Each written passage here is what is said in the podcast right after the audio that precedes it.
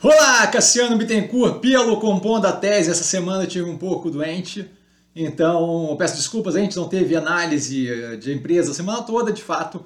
A coisa começou a complicar no final da terça-feira e aí eu fiquei um pouco off aí, só acompanhando o mercado, lendo notícia, podcast, a parte mais relevante ali, que é justamente acompanhar o mercado como um todo, setores, macro, micro, geopolítica, e dei uma aliviada na questão de produzir os vídeos que dá um trabalho, dá um desgaste do caramba e não é propriamente aqui o prioritário, dado que a gente já tem todas as análises do portfólio no canal e algumas a mais. Tá? A gente sempre começa com um disclaimer, o que eu falo aqui, minha opinião sobre investimento, nada além da minha forma de investir, o meu portfólio aberto, minhas operações, tá? Então não é de qualquer forma, modo em geral, indicação de compra ou venda de qualquer ativo do mercado financeiro, como sempre. As notícias que eu referencio aqui embaixo na descrição Tá? E aqui a gente tem a, o que eu vejo de mais relevante no mercado financeiro essa semana aí que me chamou a atenção como informação. Né? Fora o que a gente tem no Stories do canal e do Instagram, a gente começa com uma área mais abrangente ali, Starlink, que é um ativo, que é uma, uma operação ali que a gente acompanha há algum tempo, né, é do Elon Musk, recebendo autorização para oferecer internet em aviões, barcos e automóveis, o que é mais um andamento na evolução daquela rede de satélites para prover internet é algo que eu gosto de acompanhar porque eu acho que tem uma tendência ali é, bem relevante de como a gente deve ver a internet no futuro. Então eu gosto ali de manter a proximidade mais por curiosidade do que qualquer outra coisa nesse momento. A BioNTech a Pfizer é, começando a testar a vacina universal contra o coronavírus, contra o Covid. Algo bem positivo. Se a gente tiver uma vacina que cubra ali é, todas as possíveis variantes, é, facilita bastante o, o, o trabalho de imunização da população como um todo. Tá? Por telefone, o Putin garantindo o Bolsonaro que vai continuar seguindo, fornecendo fertilizante, que tira da nossa cabeça isso diretamente do Kremlin, a informação. Tá? É, isso deixa a gente mais tranquilo ainda com relação a uma possibilidade de simplesmente acabar é, com o fornecimento de fertilizante. Então, assim, é algo aí que vem justamente para reforçar aquele pânico generalizado com vai acabar fertilizante, não vai ter como plantar é um delta ampliado além é, do que a galera que falou aquilo no começo conseguia prever, o que volta a reforçar papagaiada de pirata contínua. Tá? Então, a gente vê aqui que a gente já teve o recebimento para a próxima safra, devemos ter a continuidade disso. Tá? É, falando de ativos que não estão no portfólio, o TC, né, o antigo Traders Club, passando aí por uma situação é, de aparentemente está sendo investigada pela CVM, e a matéria da, do Brasil Journal, mais aprofundada aqui embaixo, falando do vídeo que foi publicado, todo o bafafá, a negação deles e por aí vai. É, não, não sei se é real, se não é real, o ponto é que foi uma informação ali que eu acho que é bem relevante. O ativo caiu 27% naquele dia, então é, é algo aí para olhar para quem tiver curiosidade de saber mais, tá? não está no portfólio, não tem qualquer relação com o ativo.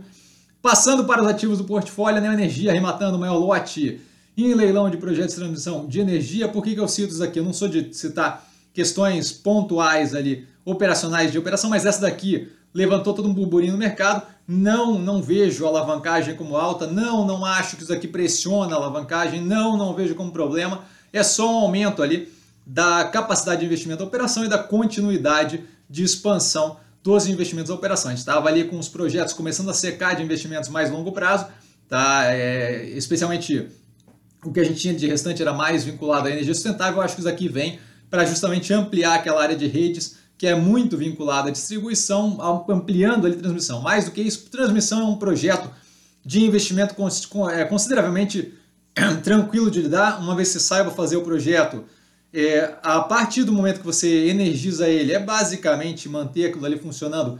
É uma cash call, né? é, uma, é uma vaquinha de, de, de, de grana, então é, é uma das formas ali mais men menos inseguras de se investir no setor de energia. Tá? É uma operação bem garantida, vejo zero de problema, mas volto a reforçar. O mercado também falou mal da SEB quando foi comprada, falou que tinha problema de governança quando se estabeleceu aquele processo de pagamento de royalties para a matriz é, visando ganho tributário. Então, assim, é, é, leitura atrás de leitura equivocada com relação à operação, tá? Continua muito tranquilo. A Ambipar anunciando o controle de aquisição é, a aquisição do controle é, da, da BioEnv, tá, de análise ambiental, e na sequência eles criando uma empresa de certificação que vai conceder o selo verde. Então, dois movimentos aí no sentido de ampliar o escopo de atuação de leve, né, mas na verdade ampliar ali a capacidade deles de atuar justamente vinculados a ESG, Environment, Social e Governance, que é o que a gente tem ali da operação, né? social, ambiental e de governança. Tá? Então, a operação indo muito positivamente naquela direção que era já esperado de ampliação das operações e ganho aí de capacidade operacional nesse setor. Tá? A britânica de Private Equity, Actis, comprando 10% da Omega Energia, essa não é propriamente a parte mais relevante, a parte mais relevante é a garantia de fortes investimentos, ali, se não me engano, 850 milhões de reais, exatamente, que vai ser investido com a possibilidade é, de outros projetos nos Estados Unidos com outro parceiro, tá, de 500 milhões de dólares para a operação, é, criação ali, né, de, é, desenvolvimento de projetos nos Estados Unidos e na sequência a gente já tem um anúncio de um início de implantação de projeto eólico nos Estados Unidos pela Ômega, tá, que deve tá, atingir a capacidade de 531 megawatts até o final de 2023 no Texas. Então a operação indo numa direção bem positiva, a Ômega de energia, a Ômega energia de expansão, isso daqui resultou num aumento ali do, do, do preço do ativo mais forte no dia.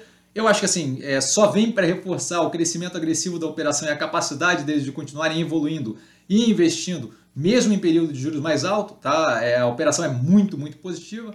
E volto a reforçar, assim, é uma das operações que está descontada ali no portfólio que eu vejo como muito interessante médio e longo prazo.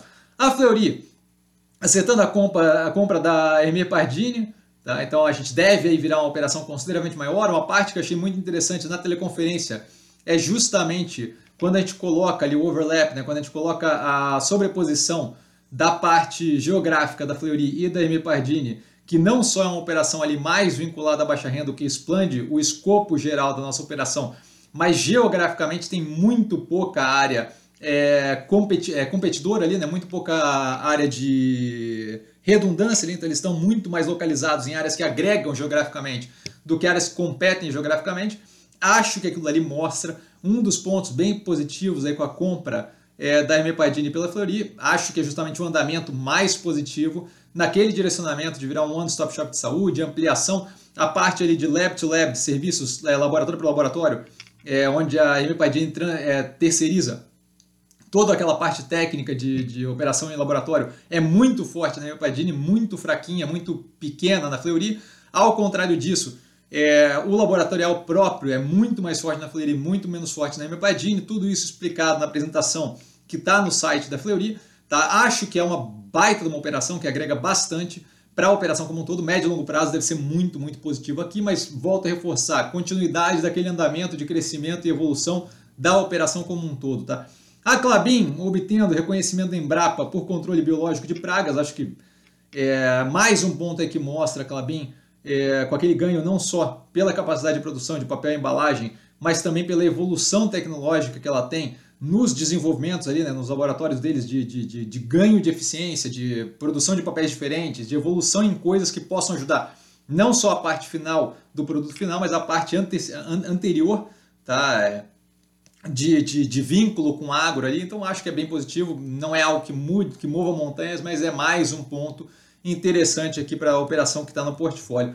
Passando para os podcasts, tá? a gente tem é, primeiramente The Supreme Court overturns Roe v. Wade, que é justamente do The Journal, do Wall Street Journal, falando sobre a, a, a, o retorno aí, né, pro, da, da, da, legislação que regulamentava e garantia a não proibição em estados do aborto.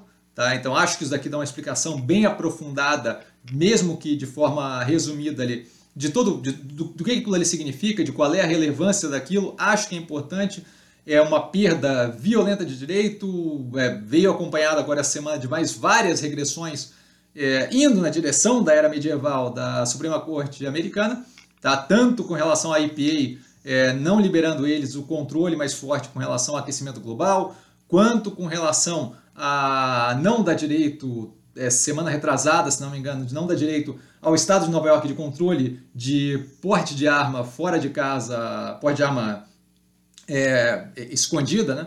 É, quanto teve mais uma decisão que foi bem negativa também com relação a, a agora me foge, tá? Mas foi mais uma decisão num, num direcionamento bem, bem é, retrocedendo direitos em geral, tá? Indo numa direção de não de conservadorismo, mas de, de, de retorno no tempo. Tá? Acho que isso aqui é bem interessante. E por último, tá? What's Your Problem é um podcast que eu, que eu peguei novo tá? Tem vários episódios já lá.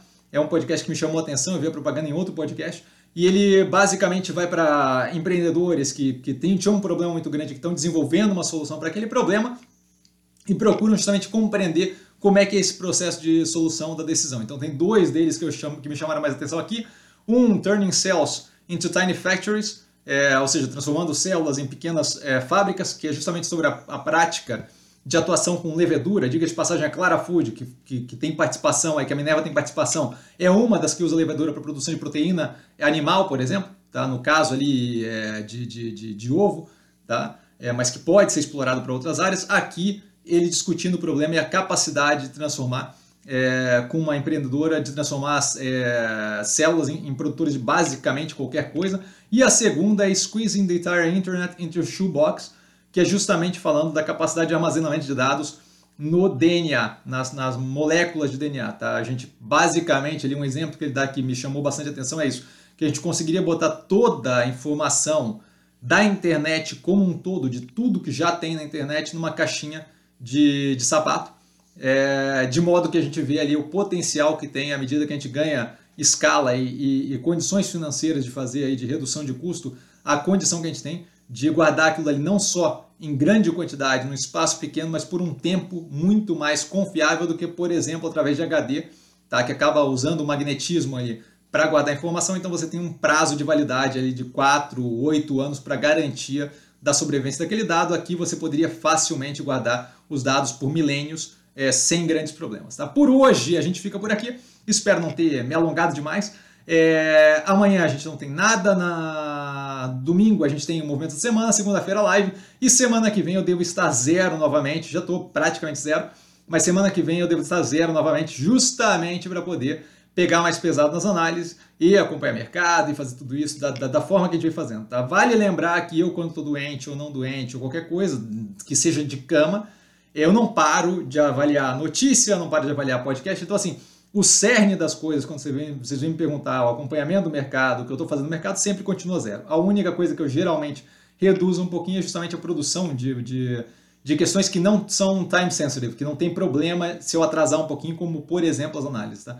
Um grande beijo a todo mundo precisando de mim. Tô sempre no Insta, tá? É só ir lá falar comigo, não trago a pessoa amada, mas sempre lá tirando dúvida. E vale lembrar que quem aprende a pensar bolsa opera como mero detalhe. Um grande beijo a todo mundo e até a próxima. Até, até na verdade, domingo com o Movimento de Semana. Valeu, galera!